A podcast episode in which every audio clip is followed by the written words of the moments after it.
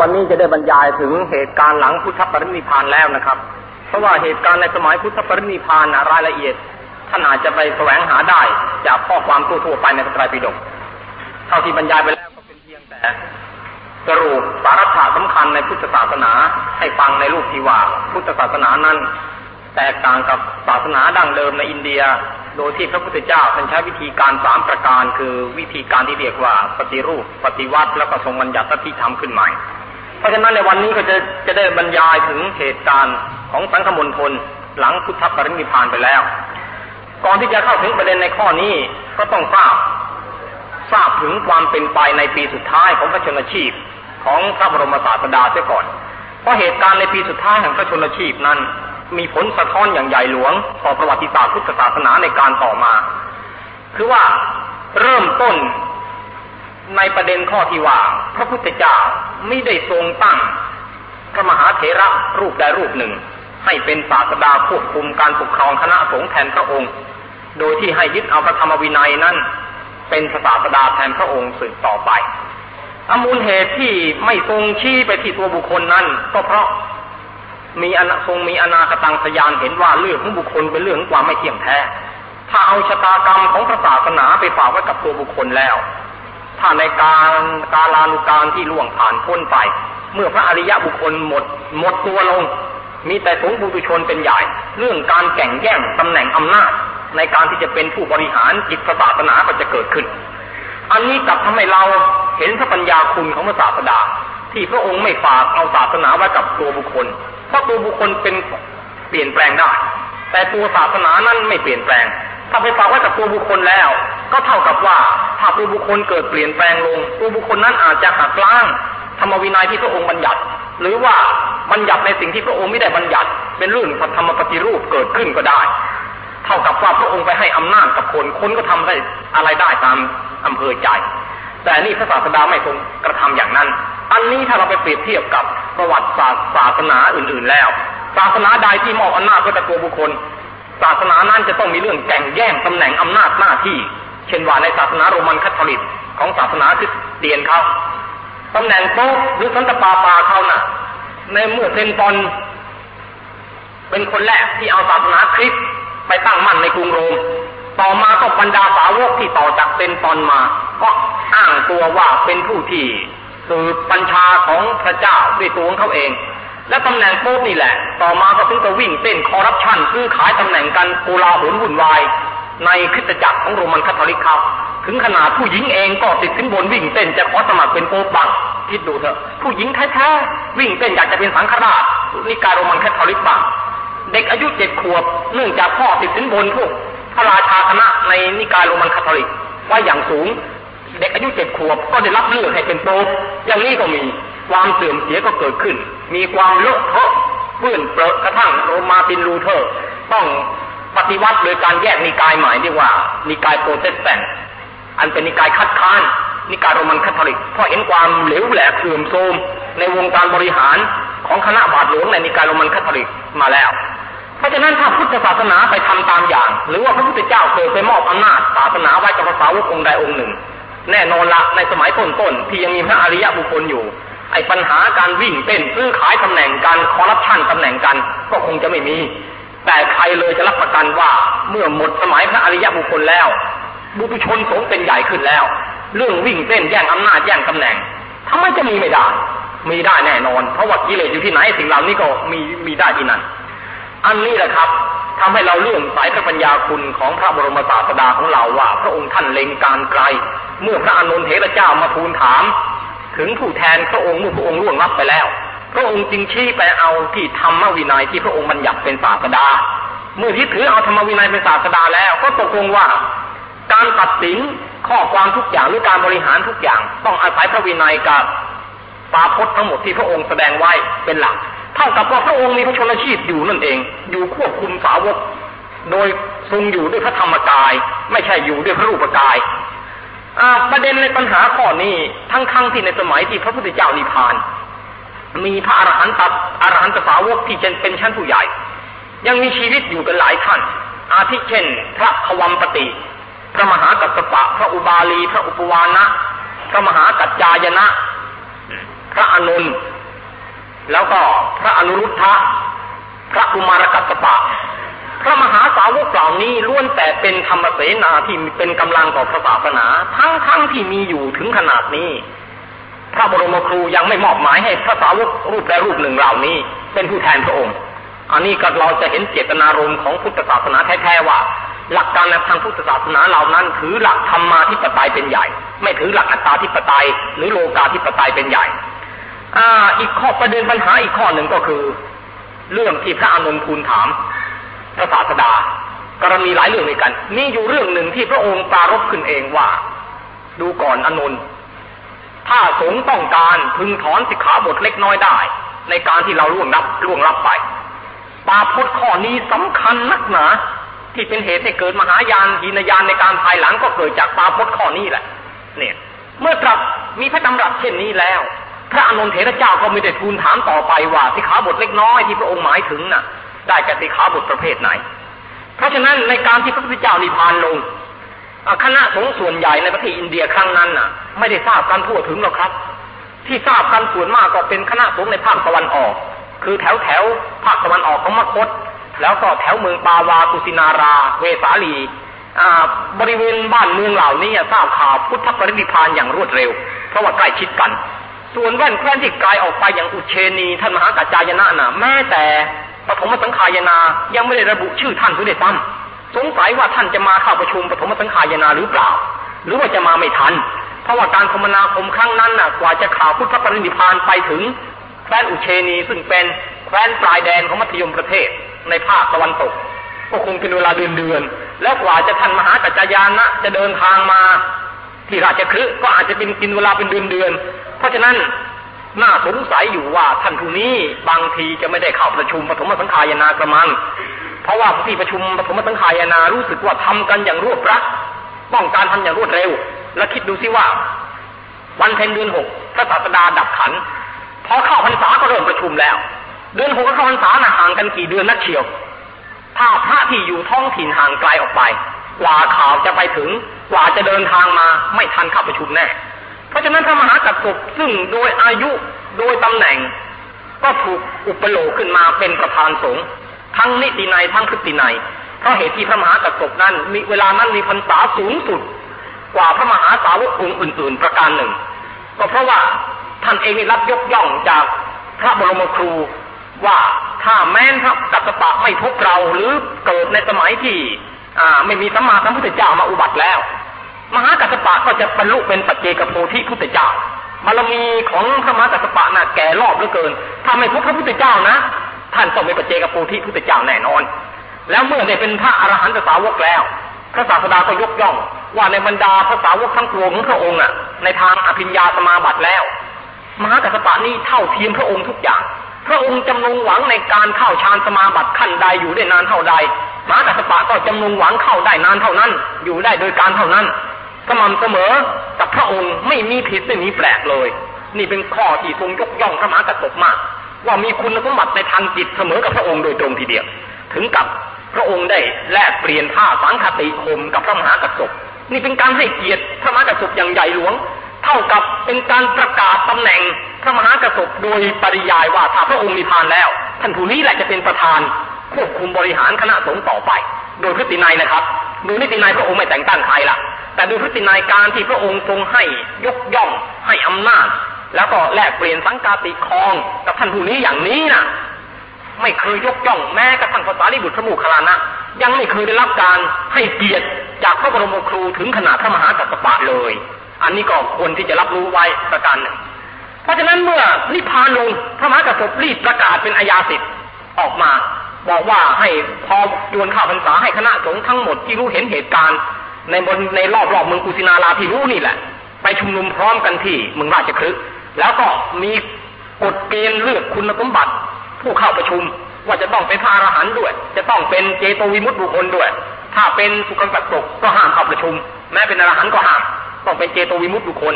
เพราะฉะนั้นจำนวนพระที่ไม่ได้เข้าประชุมน่ะมีเยอะจำนวนพระที่เข้าประชุมน่ะมีน้อยจึงปรากฏว่าเลือกพระอรหันต์500รูปที่เป็นเจโตวิมุตติเฉพาะที่อยู่แถวเมืองกุสินาราปาวาแล้วก็ราชคฤห์เวสาลีบริเวณ 3-4 เมืองนี่แหละครับ เป็นภาคีฝ่ายสงฆ์ที่เข้าไปทำสังฆายนาในถ้ำสัตบัญญัติคูหามติในที่ประชุมสงฆ์สัตบัญญัติคูหานั้นมีข้อที่ควรจะรับทราบอยู่เขาเป็นข้อสำคัญมากคือเรื่องการปรับอาบัติพระอนุนเถระเจ้าพระอนุนเถระเจ้าเราก็ทราบดีอยู่แล้วว่าเป็นสัทธรรมพันธาคาริกะที่พระศาสดายกย่องเหลือเกินเป็นสัทธรรมพันธาคาริกะแต่ว่าพระมหากษัตริย์ก็ตั้งข้อแม้สำหรับพระอนุนห้ามให้เข้าประชุมพระอนุนก็ไปทำความเพียรกระทั่งในบรรลุทันเข้าประชุมเมื่อเข้าประชุมแล้วพระมหากษัตริย์ได้ตั้งอธิกรณ์ปรับโทษพระอนุนหลายกระทงความด้วยกันคือว่าข้อแรกที่ปรับโทษพระอนุนคือพระอนุนนั้นเมื่อพระศาสดาทำนิมิตโอภาสพระอนุนไม่กราบทูลอาราธนาคือหมายความว่าเมื่อพระศาสดาแสดงว่าดูก่อนอนุนบุคคลผู้ใดผู้หนึ่งถ้าเจริญอิทธิบาท4ให้เป็นไปโดยยิ่ง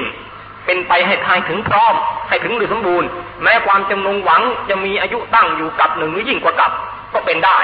ทรงแสดงไว้ในที่ต่างๆหลายแห่งโดยเฉพาะอย่างยิ่งตามที่ประทับรอบๆเมืองเวสาลีระหว่างพรรษาสุดท้ายก่อนหน้าปรินิพพานพระอนุนก็ไม่ได้ทูลถามหรือทูลอาราธนาให้พระองค์ดำรงพระชนมายุอยู่ไปหนึ่งกับหรือยิ่งกว่ากับนี่เป็นโทษข้อหนึ่งที่พระมหากษัตริย์ประกาศในท่ามกลางสงฆ์ปรับอาบัติพระอนุนข้อที่สอง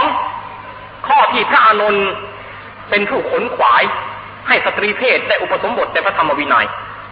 พระมหากษัตริย์ถือว่าเป็นความผิดที่ขนขวายให้ผู้หญิงมาบวชในธรรมวินัยนี้เป็นความผิดพลาดเป็นการบั่นรอนอายุพระศาสนาว่าอย่างนั้นปรับอาบัติพระอนุนเป็นข้อที่สองข้อที่สาม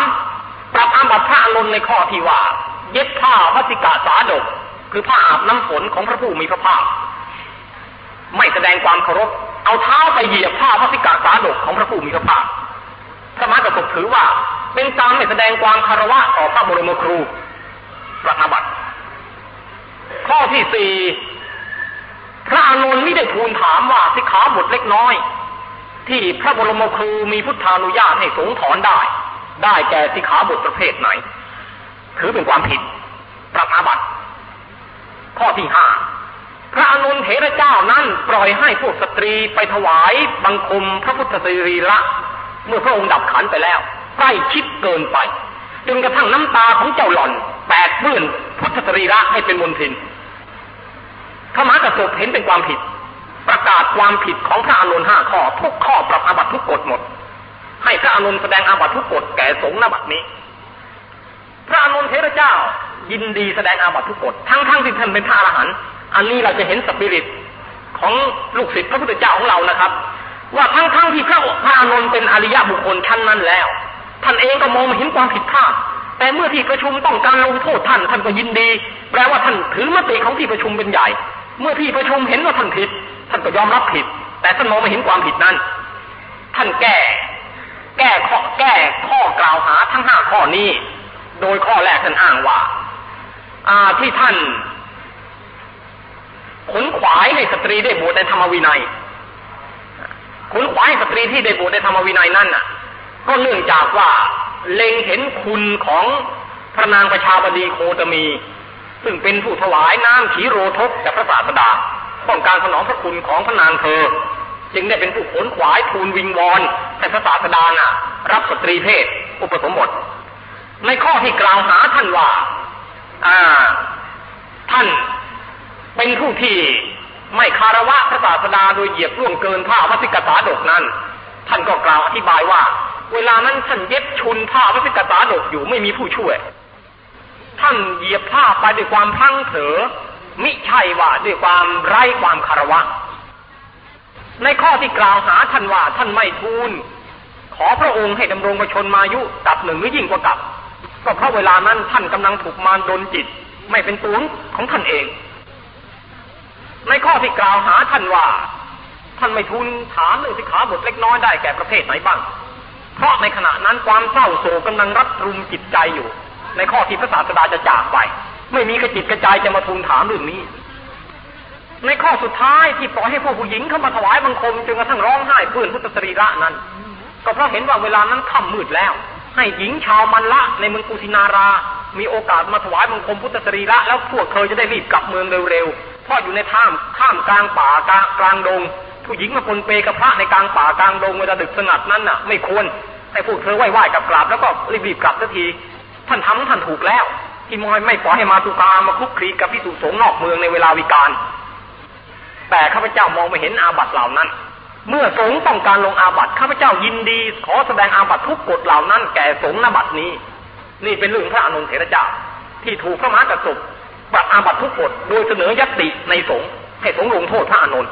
และพระอานนท์ท่านก็ยอมรับเมื่อเหตุการณ์ผ่านไปเช่นนี้เรื่องการประชุมสังฆยนาก็เกิดการประชุมสังฆยนาเกิดนี่มีเรื่องสำคัญข้อหนึ่งที่พระมหากษัตริย์ได้ถามขึ้นในเสนอญัตติในที่ประชุมบอกว่าสุนาตุเมพันเตสังโฆขอสงฆ์ทั้งปวงจงฟังข้าพเจ้าแม้มีพุทธดำรัส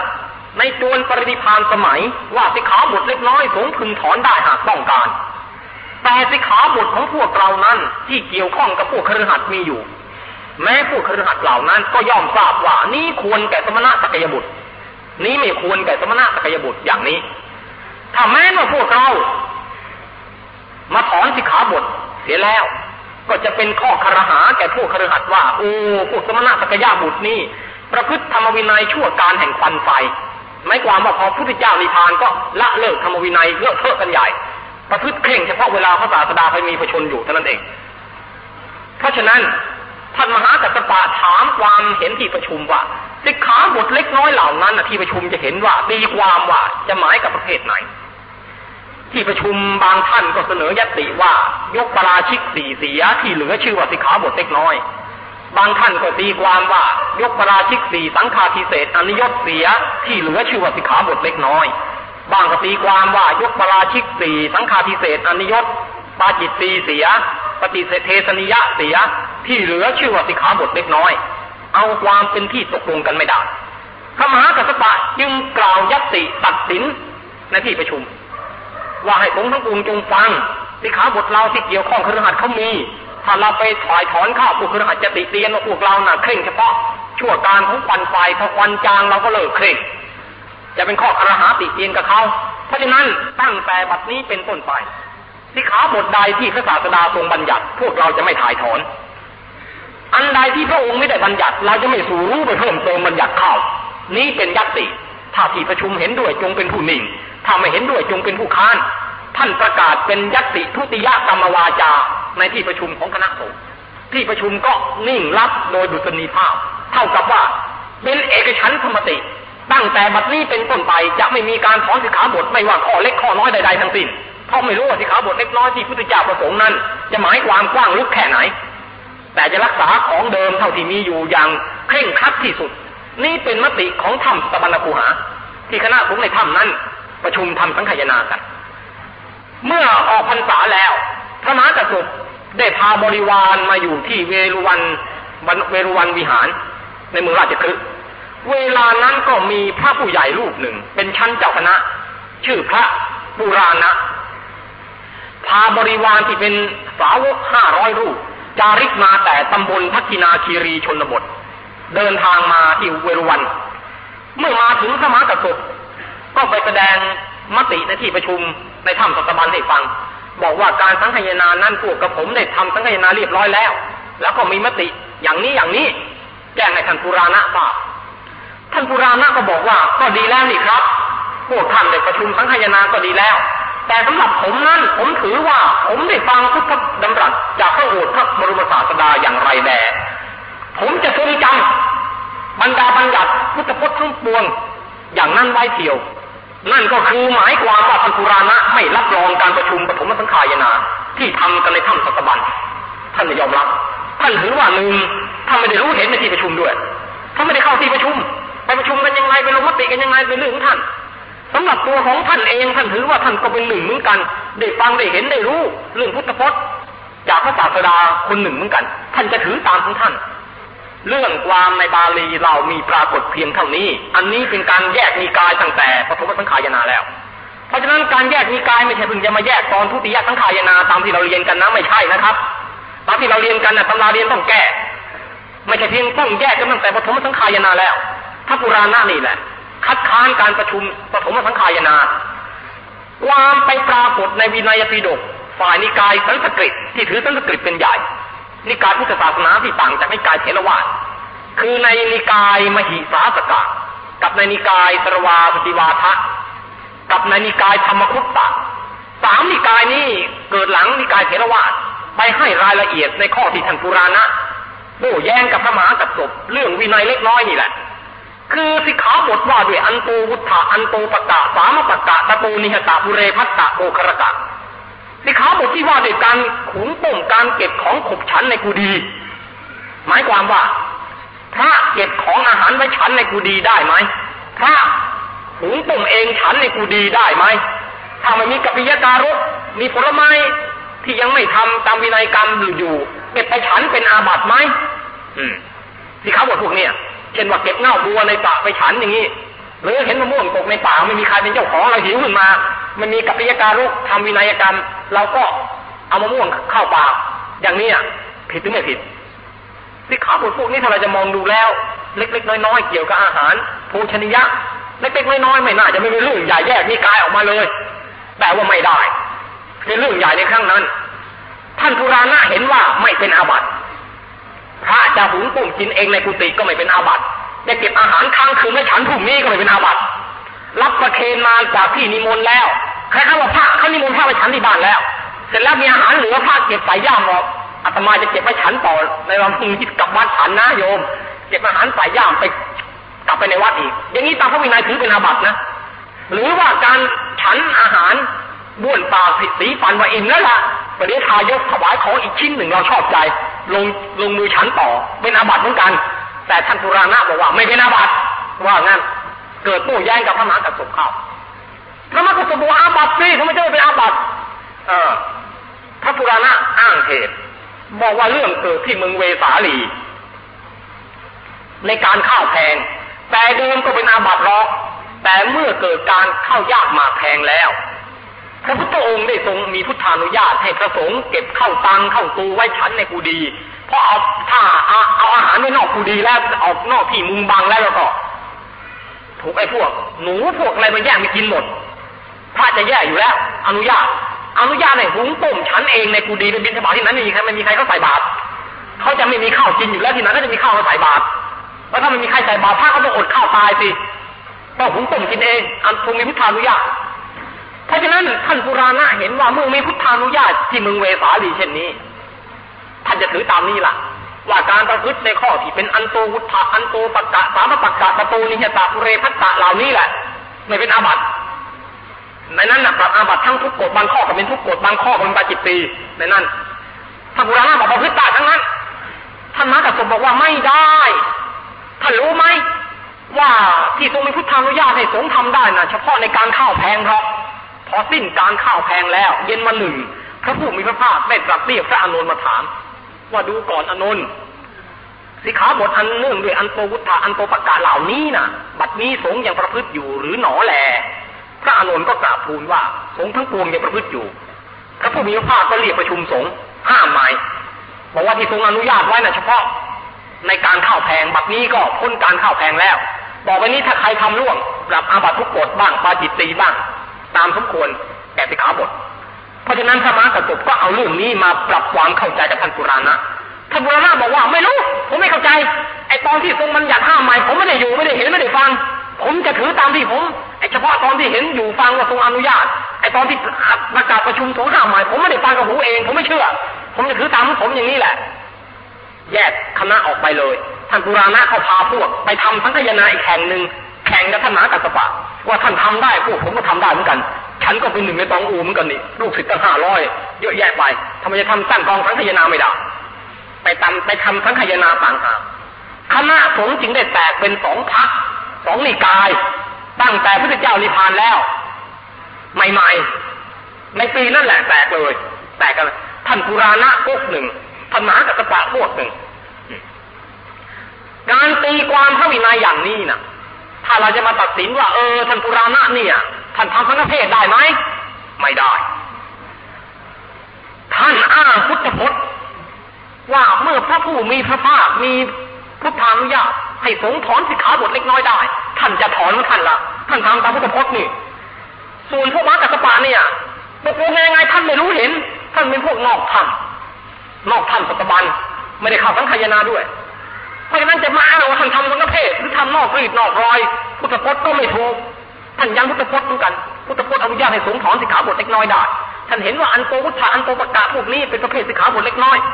ท่านจะถอนท่านถึงแม้จะไม่ได้ฟังเรื่องราวที่มีทรงพุทธานุญาตในการเข้าแพงก็จริง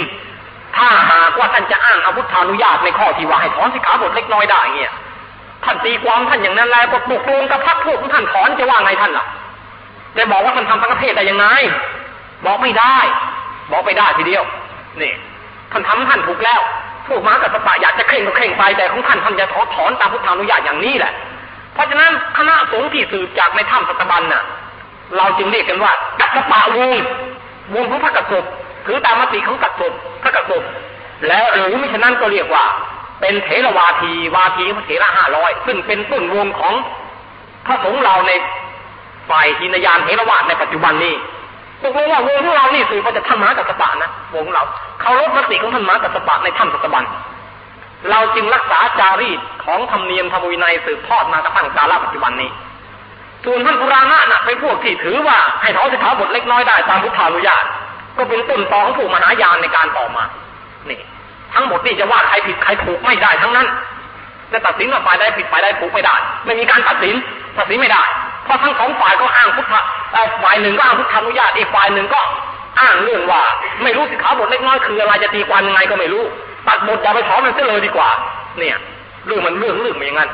นี่เป็นเหตุการณ์เมื่อพุทธเจ้านิพพานในปีแรกมีเหตุการณ์อย่างนี้ขึ้นมานี่เหตุการณ์ในสังฆมณฑล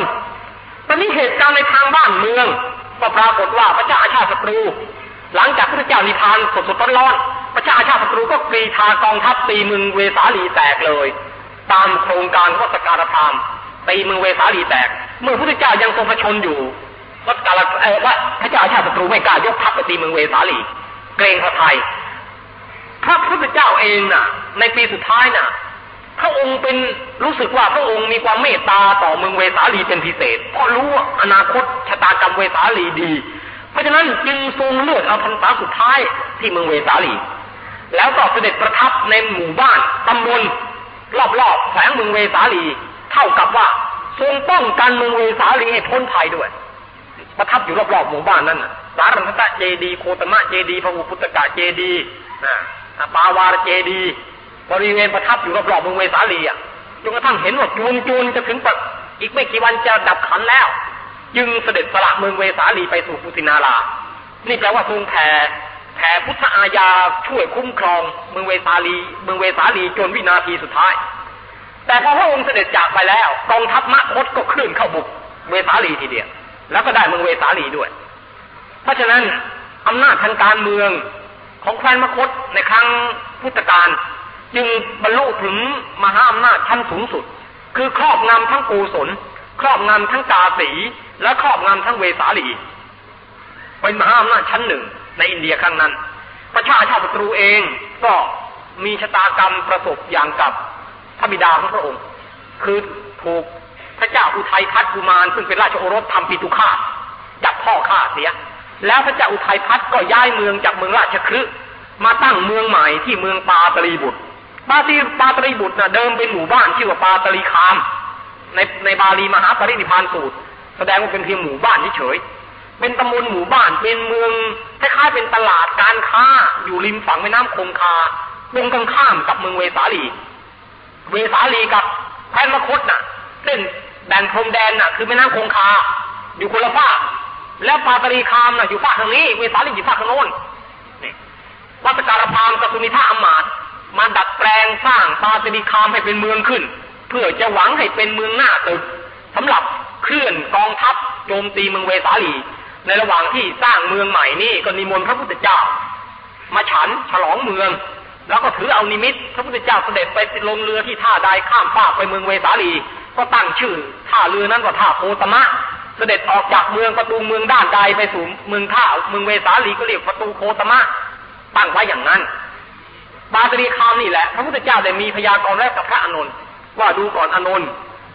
ปาตลีคามนี้หลังจากเรานิพพานไปแล้วจะเป็นเมืองที่รุ่งเรืองที่สุดจะเป็นที่แก้แห่งหอสินค้าหมายความว่าจะเป็นเมืองเศรษฐกิจชั้นหนึ่งของอินเดียพ่อค้า ทุกประเภทมาจากสารทิศต้องมาแก้ห่อสินค้ากันที่นี่หมายความอย่างนั้นแต่เมืองเวสาลีจะชิบหายด้วยน้ำหนึ่งด้วยไฟหนึ่งด้วยความไม่สามัคคีหนึ่งพุทธพยากรณ์ข้อนี้เป็นจริงในประวัติศาสตร์ทุกอย่างเมืองเวสาลีในภายหลังชิบหายด้วยไฟชิบหายด้วยน้ำชิบหายด้วยความไม่สามัคคีกระทั่งปัจจุบันนี้ซากเมืองถล่มหายไปในแม่น้ำคงคาหาซากไม่ได้ในชิบหายด้วยน้ำอันนี้พุทธเจ้าพยากรณ์ไว้ถูกต้องตามความค้นคว้าทางประวัติศาสตร์ในสมัยต่อมาทุกข้อทุกกระทงพระเจ้าอุทัยพัฒน์ย้ายเมืองจากราชคฤห์มาตั้งที่เมืองปาตลีคามและเปลี่ยนชื่อว่าเมืองปาตลีบุตรจากปาตลีคามเป็นปาตลีบุตรเมืองปาตลีบุตรมีบทบาทเป็นเมืองหลวงของอินเดียตลอดระยะเวลาตั้งเกือบพันปีหลังจากนั้นนี่อันนี้เป็นบทบาทสำคัญมากเพราะฉะนั้นศูนย์กลางของพุทธศาสนาจึงย้ายจากราชคฤห์มาอยู่ที่ปาตลีบุตรตามความสำคัญของบ้านเมืองในครั้งนั้นด้วยเราเกือบจะพูดได้ว่าในสมัยพุทธกาลนั้นศาสนาพุทธแตกแพร่หลายออกไปด้วยพุทธพจน์เพียงสั้นๆว่ามาเอเกนะเดเวอคมิทธะแปลความว่าท่านทั้งหลายจงอย่าเที่ยวไปในทางเดียวกันสองรูปเลยพุทธพจน์สั้นๆข้อนี้แหละเป็นเหตุให้ศาสนาพุทธเนี่ยแพร่หลายออกไปเพราะว่าพวกพราหมณ์ในครั้งนั้นก็ดีพวกปริพาชกหรือนักบวชนิครนในครั้งนั้นก็ดียังไม่มีนโยบายการทำในรูปธรรมทูตกรรมที่เรียกกันว่ามิชชันนารีเวิร์คยังไม่เกิดธรรมทูตกรรมมังการงานแผ่ธรรมทูตนั้นน่ะยังไม่เกิดนะธรรมทูตกรรมมังนี่แหละแต่ภาษาอังกฤษว่ามิชชันนารีเวิร์คพุทธศาสนาเป็นศาสนาแรกที่ริเริ่มงานมิชชันนารีเวิร์คเกิดขึ้นในโลกศาสนาอื่นๆลอกแบบพุทธศาสนาไปทำแล้วก็ทำได้ดีกว่าเพราะว่าหลังจากนั้นมาพวกเราชาวพุทธก็นอนกินใบบุญของบูรพาจารย์ตัวเองไม่ทำอะไรอยู่กับวัดเฝ้ากวาอยู่กับบ้านเฝ้ากระเรือนไอ้เรื่องที่จะไปทำงานเผยแผ่ศาสนาสัญจรจาริกไปเป็นอันเลิกทำแล้วเรากินใบบุญของบูรพาจารย์ท่านอาบเหงื่อต่างน้ำข้ามทะเลเผยแผ่ศาสนามาถึงชั้นเราหลังๆลงมาเราไม่ทำแล้วเรานิ่งอยู่กับที่เพราะฉะนั้นงานมิชชันนารีเวิร์คจึงให้พวกศาสนาอื่นเข้าไปทำศาสนาอื่นจึงกลายเป็นศาสนาโลกทุกหัวระแหงเขาแผ่ไปถึงหมดพุทธศาสนากลับไปแพร่หลายเรื่องนั้นทั้งที่ศาสนาพุทธเป็นผู้ให้กำเนิดงานธรรมทูตกรรมมังหรือมิชชันนารีเวิร์คเกิดขึ้นในโลกมาเอเกนะเดเวอคมิทธะเป็นคำขวัญที่เล่าใจให้พระสาวกไปทำงานเพื่อเผยแผ่พุทธศาสนาภาวชนะหิตายะภาวชนะสุขายะโลกานุกัมปายะหิตายะสุขายะเดวมนุสสานังเนี่ยเป็นคำที่ว่าเล่าโลมใจสาวกเหลือเกินให้ทำไปเพื่อความสุขของชนหมู่มากเพื่อประโยชน์แก่เทวดาและมนุษย์เถอะทำไปอย่าไปทางเดียวกันสองรูปเลยนี่เป็นปาพจน์คำสั่งที่พระพุทธเจ้าสั่งพระสาวกให้ทำฉบับแรกหลังจากได้พระสาวก60รูปที่แขวงราชคฤห์ในพรรษาแรกหลังจากตรัสรู้ได้ออกคำสั่งนี้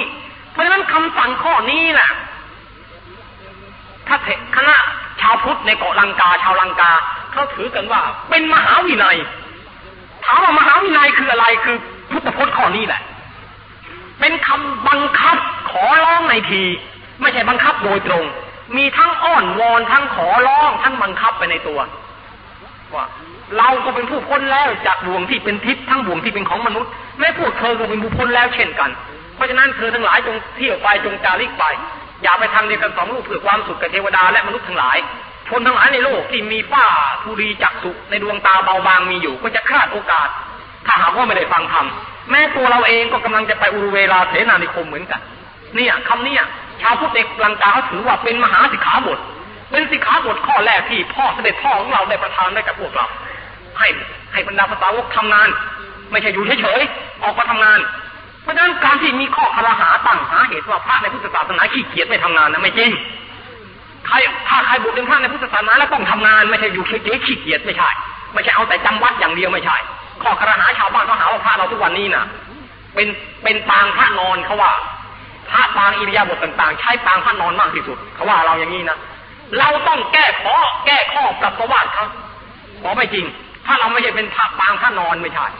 เป็นปางพระเดินลีลาปากล่ะเพราะว่าพ่อของเราเสด็จพ่อของเราบรรดาบุรพบุรุษทางศาสนาของเรามาเดินกันทั้งนั้นแหละนี่เดินเผยแผ่เมื่อศาสนาพุทธจะอยู่ได้ในโลกกันเลยไม่ใช่พระปางสายญาติไม่ใช่ปางลีลาไม่ใช่ไปจะปางสายญาติและหรือปัดสายญาติก็ยังเข้าใจผิดกันอยู่นะ บางสายญาติจะมาตีความว่าเป็นปางขี้เกียจอย่างข้อชาวบ้านบางคนก็ตั้งข้อกล่าวหาอย่างนี้ไม่ได้หรอกมันไม่ใช่ปางสายญาติน่ะเป็นปางทรมานอสุรินทราหูหรอกทรมานอสุรินทราหูน่ะกำแหงนึกว่าตัวเองน่ะใหญ่โตเทวดาในแสนโกรธจักรวาลเข้ามาเฝ้าพระพุทธเจ้าหมดแล้วเขาชวนอสุรินทราหูลงมาเฝ้าพระศาสดาเถอะอสุรินทราหูบอกว่าฉันลงไปเฝ้าไม่ได้หรอกพระกูตมะพุทธเจ้าท่านเป็นมนุษย์ถ้าฉันลงไปเฝ้าแล้วก็เหมือนช้างมาเทียบกับตัวยุงนะตัวฉันใหญ่โตมโหฬารแล้วพระสมณะโคดมมันนิดเดียวฉันก็มองว่าจะมองไม่เห็น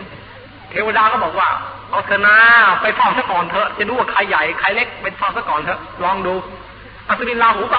ลองดูสักทีลงมาเฝ้าพระองค์ที่เชตวันสักทีพระเจ้ารู้แล้วว่าอสุรินทราหูเนี่ยมีอติมานะมากสำคัญตัวรูปร่างใหญ่โตเท่าภูเขาเหล่ากาดีละพระองค์ก็แสดงพุทธปฏิหารเนื้อมิพระองค์แหมรูปร่างใหญ่กว่าอสุรินทราหู10 เท่าไม่ใช่เพียงนั่งเพียงยืนนอนขนาดนอนยังหาพระเสียงไม่พบเลยอสุรินทราหูตัวใหญ่เท่าโลกแล้วนะอสุรินทราหูน่ะตามวิชาโหราศาสตร์เป็นท่อนหนึ่งของโลกนะฮะโลกเราเนี่ยถูกตัดเป็น2ท่อนหนึ่งเป็นดาวราหูท่อนหนึ่งเป็นโลกอย่างนั้นเพราะนั้นถ้าว่าประมาณและอสุรินทราหูก็รูปร่างโตเท่าโลกโตเท่าโลกพระพุทธเจ้านิมิตพระองค์ใหญ่กว่าโลกอีกนอนอยู่ปางสายญาตินอนอยู่แต่ขนาดนอนยังมองไม่เห็นพระเศียรแบบว่าเอ๊ะนี่พระสมณะโคดมอยู่ที่ไหนนี่หาตัวไม่เจอหาองค์ไม่พบพุทธเจ้าบอกว่าราหูตถาคตนอนอยู่นี่เองอ่ะบอกแม่เจ้าโวยยอมแพ้แล้วเรากำแหงว่าตัวเรานี่แหละใหญ่โตมโหฬารนักหนายังมาเจอคนที่ใหญ่กว่าเราต้อง10 เท่าเลยไอ้มานะที่มีในตัวก็หมดเพราะฉะนั้นปางพุทธสายญาติเนี่ยอย่าเข้าใจผิดว่าเป็นปางนิพพานหรือปางนอนไม่ใช่เป็นปางทรมานอสุรินทราหูไม่ได้นอนหลับเปล่าไม่ได้นอนหลับถ้าปางนิพพานแล้วควรจะทำปางหลับพระเนตรเป็นปางนิพพานถ้าปางลืมพระเนตรอย่างพระนรวัตโธเนี่ยไม่ใช่ปางนิพพานแน่ปางทรมานอสุรินทราหูก็ดูสิ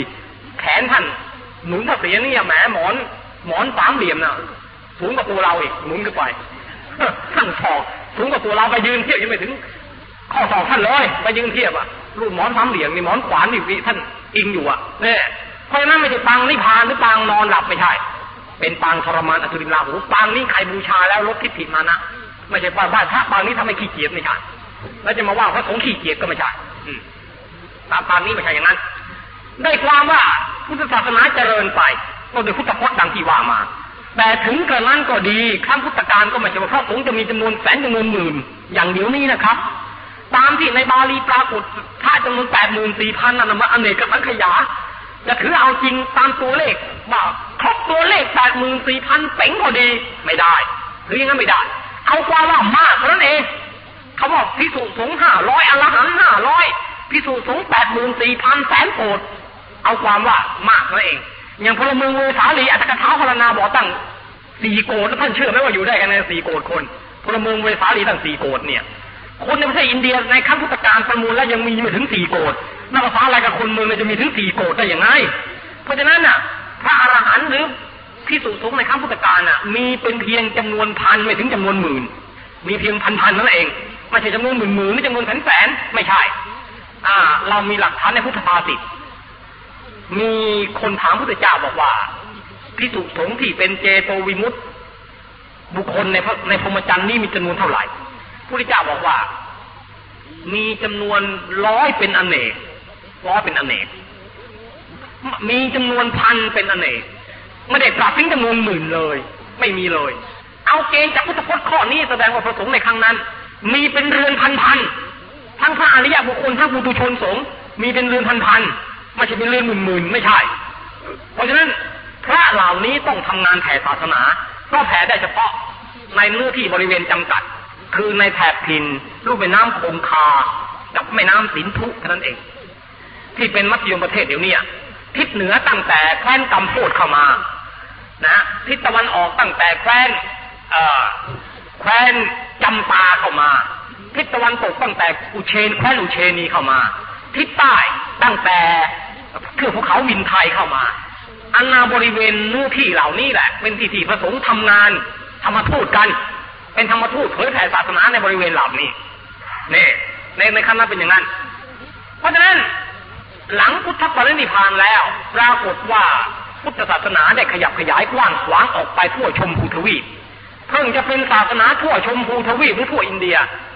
ในแผ่นดินพระเจ้าอโศกมหาราชนั่นเองก่อนพระเจ้าแผ่นดินพระเจ้าอโศกนะศาสนาพุทธไม่ได้แพร่หลายไปทั่วอินเดียหรอกครับแพร่หลายแต่เพียงอาณาเขตอินเดียตอนเหนือตอนกลางตอนใต้ยังมาไม่ถึงตอนใต้ยังมาไม่ถึงก็เราดูง่ายๆก็แล้วกันว่าพาวีรพานะอาจารย์ของสุรสมานพ16คนน่ะมาตั้งอาสมตั้งลัทธิที่ริมฝั่งแม่น้ำโคทาวารีในอินเดียฝ่ายใต้ในครั้งนั้นไม่มีพระสงฆ์ลงมาถึงลุ่มแม่น้ำโคทาวารีในอินเดียฝ่ายใต้เลยเพราะฉะนั้นพาวีรพานอยากจะสดับพุทธศาสนาว่ามีอย่างไรมีคติธรรมอย่างไรจึงต้องส่งลูกศิษย์16คนโดยผูกปริศนปริศนาธรรมไปเข้าพระพุทธเจ้าแล้วลูกศิษย์16คนได้บรรลุเป็นอริยบุคคลแล้วได้นำคำตอบที่พระพุทธเจ้าตอบเฉลยปัญหาโสรสมานพมาให้อาจารย์ฟังที่อินเดียภาคใต้ในลุ่มน้ำโคทาวารีพาวีรพานถึงบรรลุเป็นอริยบุคคลเป็นอนาคามิมาได้อันนี้แสดงให้เห็นว่าพระสงฆ์เองยังลงมาไม่ถึงอินเดียฝ่ายใต้ในครั้งพุทธกาลพุทธศาสนายังไม่ได้แพร่มาถึงเป็นเพียงแต่กิตติศัพท์เล่าลือจากปากพวกพ่อค้าโคต่างมาต่างที่ไปมาค้าขายระหว่างอินเดียภาคเหนือภาคใต้นั่นเองแต่ว่าคณะสงฆ์ยังมาไม่ถึงคณะสงฆ์คงจะมาถึงในสมัยพระเจ้าโศกนี่เป็นเหตุผลในระยะเริ่มแรกของศตวรรษที่1หลังจากพุทธเจ้านิพพานราชวงศ์ของพระเจ้าชาติศัตรูได้ปกครองเมืองปาตรีบุตรแคว้นมคธสืบเนื่องกันมาจนกระทั่งถึงรัชกาลกษัตริย์องค์สุดท้ายมีพระนามว่าพระเจ้านาคทาสกะบรรดาราษฎรในแคว้นมคธเบื่อหน่ายว่ากษัตริย์วงนี้เป็นวงปิตุฆาตลูกฆ่าพ่อกันมาเรื่อยเป็นกรรมกงกรรมเกวียนฆ่ากันมาเรื่อยก็เลยเบื่อทำรัฐประหารปลดพระเจ้านาคทาสกะออกจากราชสมบัติแล้วก็ยกหัวหน้ารัฐประหารซึ่งเป็นขุนพลชื่อว่าเป็นขุนพลยกขึ้นมาให้เป็นพระเจ้าแผ่นดินขุนพลคนนี้ตั้งราชวงศ์ใหม่สุสุนาอมาตย์ขุนพลคนนี้ชื่อสุสุนาอมาตย์ตั้งราชวงศ์สุสุนาขึ้นราชวงศ์ในสมัยราชวงศ์สุสุนานี่แหละปฐมกษัตริย์คือพระเจ้าสุสุนาสิ้นพระชนม์แล้วโอรสพระองค์คือพระเจ้ากาลโสก็ได้เสวยราชตอนนี้จึงเกิดทุติยสังขายนาขึ้นทุติยสังขายนานะไม่ใช่อื่นไกลเป็นผลที่เหลือตกค้างมาจากพวกขันธุรานะนั่นเองคือว่าคณะสงฆ์ในศตวรรษที่2แบ่งเป็น2ตามท้องถิ่นคือสงฆ์ภาคตะวันออกพวกหนึ่งสงฆ์ภาคตะวันตกพวกหนึ่งสงฆ์ภาคตะวันออกน่ะมีเมืองเวสาลีเป็นใหญ่พวกนี้พิสุวัชชีบุตรเป็นพวกตะวันออกหมดสงฆ์ภาคตะวันตกน่ะมีเมืองโสเรยนครปราชาวินครเมืองปาเถยะเป็นใหญ่มีพวกประยศนี่พวกสารสัมภูตะสารนวาสัมภูตะสารนวาสีทะเรวตะแบ่งเป็น2ก๊กด้วยกันแบ่งเป็น2ก๊กเวลานั้นน่ะกำลังวิ่งชิงพูดง่ายๆว่าชิงความฐานะสำคัญที่จะเป็นผู้นำบริหารกิจการศาสนากันอยู่ปัญหาก็เรื่องการตีความวินัยบัญญัติ10ประการที่ท่านทั้งปวงก็ทราบมีอยู่แล้วนะครับว่าบัญญัติ10ประการนี่คืออะไรบ้างผมไม่ต้องจารณาละก็บัญญัติ10ประการนี่ก็ส่วนใหญ่เกี่ยวกับเรื่องกินเรื่องฉันเรื่องใช้สอยเล็กๆน้อยๆอาจจะว่าไปแล้วสงฆ์ฝ่ายตะวันออกคือพวกเวสาลีเห็นว่ามีข้าวบดพวกนี้ควรจะผ่อนผันได้ตามแบบท่านปุราณะเห็นว่าควรผ่อนผันสงฆ์ภาคตะวันตกก็ยอมบอกไม่ได้ต้องเคารพมติในถ้ำสัตบัญเพราะฉะนั้นสงฆ์2พวกนี้ก็แตกสามัคคีกันอย่างโจ่งแจ้งคราวนี้ก็มีวิ่งหาเสียงอะไรตอนนี้วิ่งหาเสียงคือวิ่งหาเสียงที่สำคัญคือเสียงท่านเรวัตท่านเรวตะน่ะท่านจำพรรษาอยู่ที่อุโธตังคบรรพตดูตอนเหนือเขาไม่น้ำคงคาเป็นฝ่ายสงฆ์ภาคตะวันตกแต่ถ้ามีพรรษายุการสูงแล้วก็พูดง่ายๆว่าชื่อเสียงท่านเป็นที่เคารพของสงฆ์ทั้งสองฝ่ายสงฆ์ฝ่ายตะวันออกรีบส่งลูกน้องไปหาเสียงกับท่านลูกน้องสงฆ์ฝ่ายตะวันออกไปถึงน่ะเข้าหน้าท่านไม่ติดก็เข้ามาทางลูกศิษย์ป้วนกุฏิท่านลูกศิษย์ป้วนกุฏิท่านน่ะเป็นพระอุปถากบีบนวดให้ท่านอยู่ไปบอกว่าช่วยไปบอกกับท่านอาจารย์ทีเถอะให้ท่านอาจารย์น่ะเวลาพวกสงฆ์ฝ่ายพระยศเข้ามาหาแล้วก็อย่าไปต้อนรับเขาไอ้ท่านอาจารย์มาเป็นพวกของสงฆ์ฝ่ายตะวันออก และให้ท่านอาจารย์นิมนต์เดินทางมาที่เมืองเวสาลีมาอยู่เป็นขวัญใจของสงฆ์ฝ่ายตะวันออกหน่อยเถอะลูกศิษย์ต้นกุฏิของท่านเรวัตก็รับคำสงฆ์ฝ่ายเวสาลีพอเข้านานนวดไปก็บอกพระท่านอาจารย์ครับผมเห็นว่าเราควรจะเข้าข้างสงฆ์ฝ่ายตะวันออกดีกว่านะครับท่านเรวัตก็รู้ว่าหมอนี่ยังไงกันนั่นเนี่ยถ้าจะไปได้อะไรดีๆจากพวกตะวันออกกระมังเพราะว่าแกลงไปได้เดี๋ยวนี้อย่ามาปฏิบัติข้าอีกเป็นอันขาดจะต่อไปเนี่ยข้าเป็นฝ่ายทำวาทีข้าต้องเคารพธรรมไอ้พวกที่ย่อหย่อนพระวินัยเข้าไม่เข้าพวกด้วยพวกที่เคารพพระวินัยหนักในพระวินัยข้าถึงเอาเป็นพวกพอพยศกับท่านพวกสันภูตสันนวาสีพวกนี้ไปถึงก็ไปชี้แจงแถลงอยู่บนเหตุกับท่านว่าพวกสงฆ์ตะวันออกน่ะบังอาจยกถอนพระวินัย10 ข้อถอนสิกขาบท10 ข้อนี้ก็ไม่เป็นอาบัติถอนขึ้นมาเราจะว่ายังไงท่านเลวะบอกไม่ได้ผิดเราต้องเคารพมติในที่ท่านมหากัสสปะได้ตกลงกันเอาไว้สิทำอย่างนี้ก็ผิดสิก็เลยรวมกันบอกเราจะแก้อธิกรณ์ในที่ไหนอธิกรณ์ที่เกิดที่ไหนต้องดับที่นั่นเลยเดินทางมาบริเวณสาลีเป็นขบวนใหญ่สงฆ์ฝ่ายตะวันตกนะปาเถยยะโสเรยะสหชาตินครนี่3 เมืองเป็นเมืองใหญ่เดินทางมาทางตะวันออกก็มีเมืองเวสาลีพวกนี้หาพวกนี้เยอะหาเสียงมากถ้าต้อง10,000 กว่าเป็นพวก10,000 กว่ารูปคราวนี้มี10,000 กว่าละบอกว่าเอาละพวกพยศในทางสังฆายนาที่วาลุการาม700 รูปก็นิมนต์สังฆายนาไปพวกผมมีมากกว่าตั้ง10,000 เศษเราไปตั้งสังฆายนาแข่งกันเข้าประชันกันเลยเป็น2 กองตั้งสังฆายนา2 กองสังฆายนาของพวกภิกษุปัจฉีบุตรที่ไปตั้งสังฆายนาแข่งพวกพยศเรียกว่ามหาสังคีติสังฆายนาของสงฆ์หมู่ใหญ่พวกพยศหมู่น้อย700 รูปไปนี่เป็นการแตกแยกในพระมณฑลอย่างแจ้งชัดอีกครั้งหนึ่งเป็นรอบ 2เรื่องการตีความพระวินัยว่าควรถอนไม่ควรถอนอย่างนี้เป็นรอบ 2หลังแต่นั้นมาคณะสงฆ์ก็แตกนิกายออกไปจากเถรวาทีแยกนิกายออกไปจากมหาสังคิกวาทีคือพวกภิกษุ10,000 กว่าเรียกว่านิกายมหาสังคิกวาทนิกายสงฆ์หมู่ใหญ่ก็แยกนิกายออกไปมากมายเบ็ดเสร็จหลังจากพระเจ้านิพพานกระทั่งถึงสมัยพระเจ้าอโศก300 ปีเศษคณะสงฆ์แบ่งออกเป็น18 นิกายหรือ18 คณะในแคว้นมคธแบ่งเป็น18 นิกายด้วยกันแจกลูกแจกหลานออกจาก2 พวกนี้ออกไปนี่ในวันนี้ก็บรรยายเพียงแค่นี้นะแค่18 นิกายก่อนขอจบเพียงเท่านี้ก่อนถามว่าพระอรหันต์หรือเปล่าไม่พบที่มาที่ไปเหมือนกันว่าท่านนี้จะเป็นอรหันต์หรือเปล่าแล้วก็สงสัยชื่อนี้ก็ไม่เคยพบที่ไหนเลยนอกจากที่แห่งนี้แห่งเดียวว่าปุราณะในจุลวรรควินัยปิฎกในจุลวรรคว่านั้นว่าปุราณะจะเป็นองค์เดียวกับท่านปุณณะหรือไม่ถ้าเป็นองค์เดียวกับท่านปุณณะก็ต้องเป็นอรหันต์ปุณณะมันตานีบุตรซึ่งเป็นเอตทัคคะในทางธรรมกถึกเหมือนกันท่านปุณณะมันตานีบุตรคงไม่ใช่สิครับไม่ใช่ผมตามความเข้าใจของผมนะไม่ใช่องค์เดียวกันนะไม่ตามความเข้าใจของผมจะถูกผิดไม่ทราบนะครับไม่ใช่องค์เดียวกันหลักฐานประวัติปุราณะไม่มีเลยอัตถกถาก็ไม่แก้ไว้เลยเป็นใครมาแต่ไหนแต่ก็สังเกตดูเป็นผู้มีอิทธิพลมากอยู่มีอิทธิพลขนาดพระมหากษัตริย์เกรงใจขนาดพระมหากษัตริย์ต้องมาบอกแจ้งให้ทราบว่าพวกท่านน่ะทำสังฆายนาเสร็จแล้วให้ท่านปุราณะรับรู้อนุโมทนาด้วยถ้าเป็นข้าชั้นผู้น้อยพระมหากษัตริย์ทำไมจะต้องมาบอกกันเล่านี่อันนี้สำคัญมาก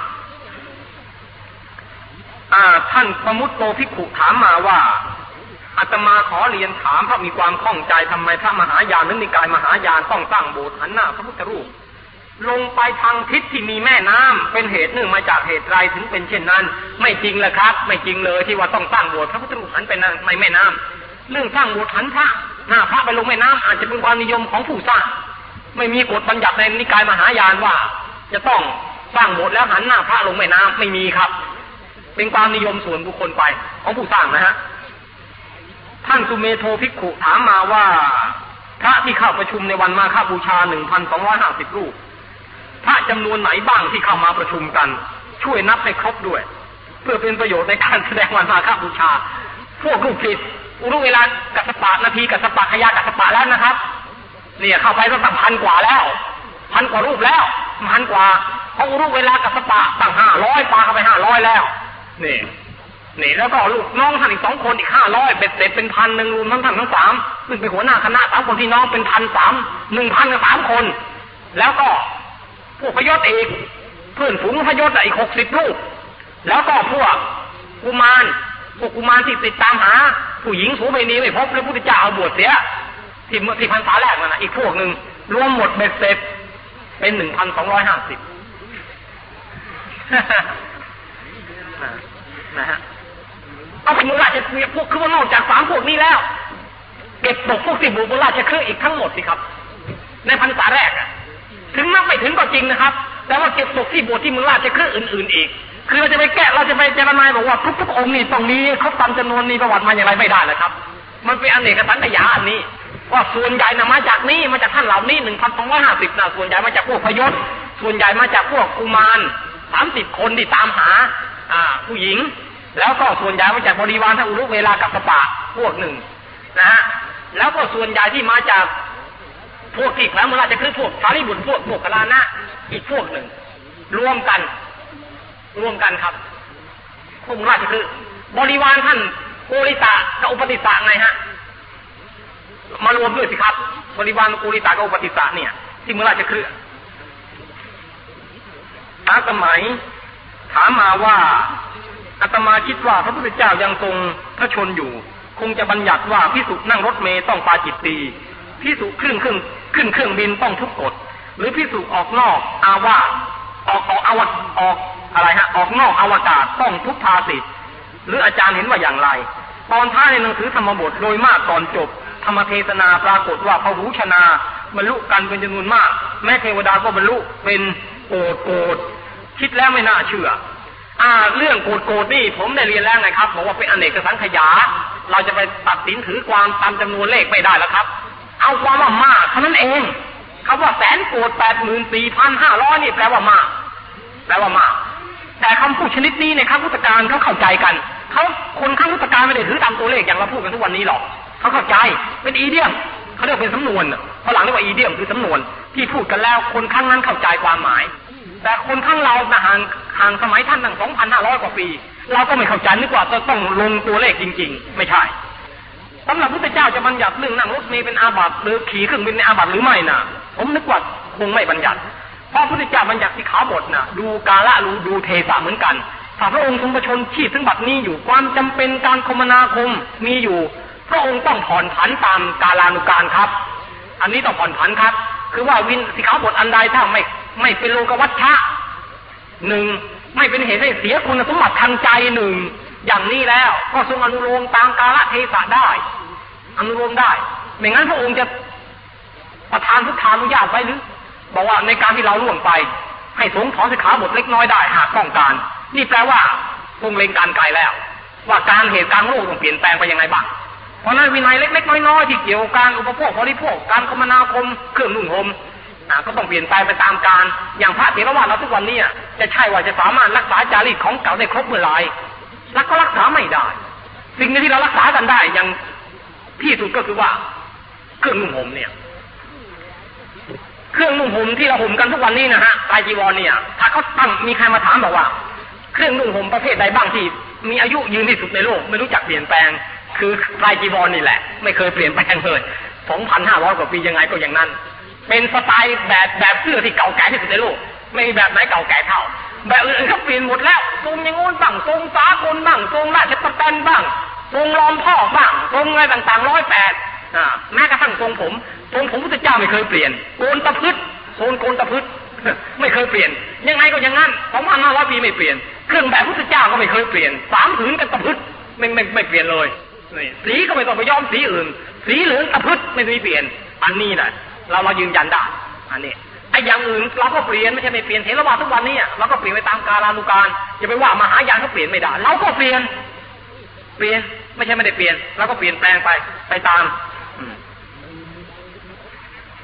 ท่านพระสุโธจะตึงตาวถามว่าพระมาลัยเป็นอรหันต์หรือไม่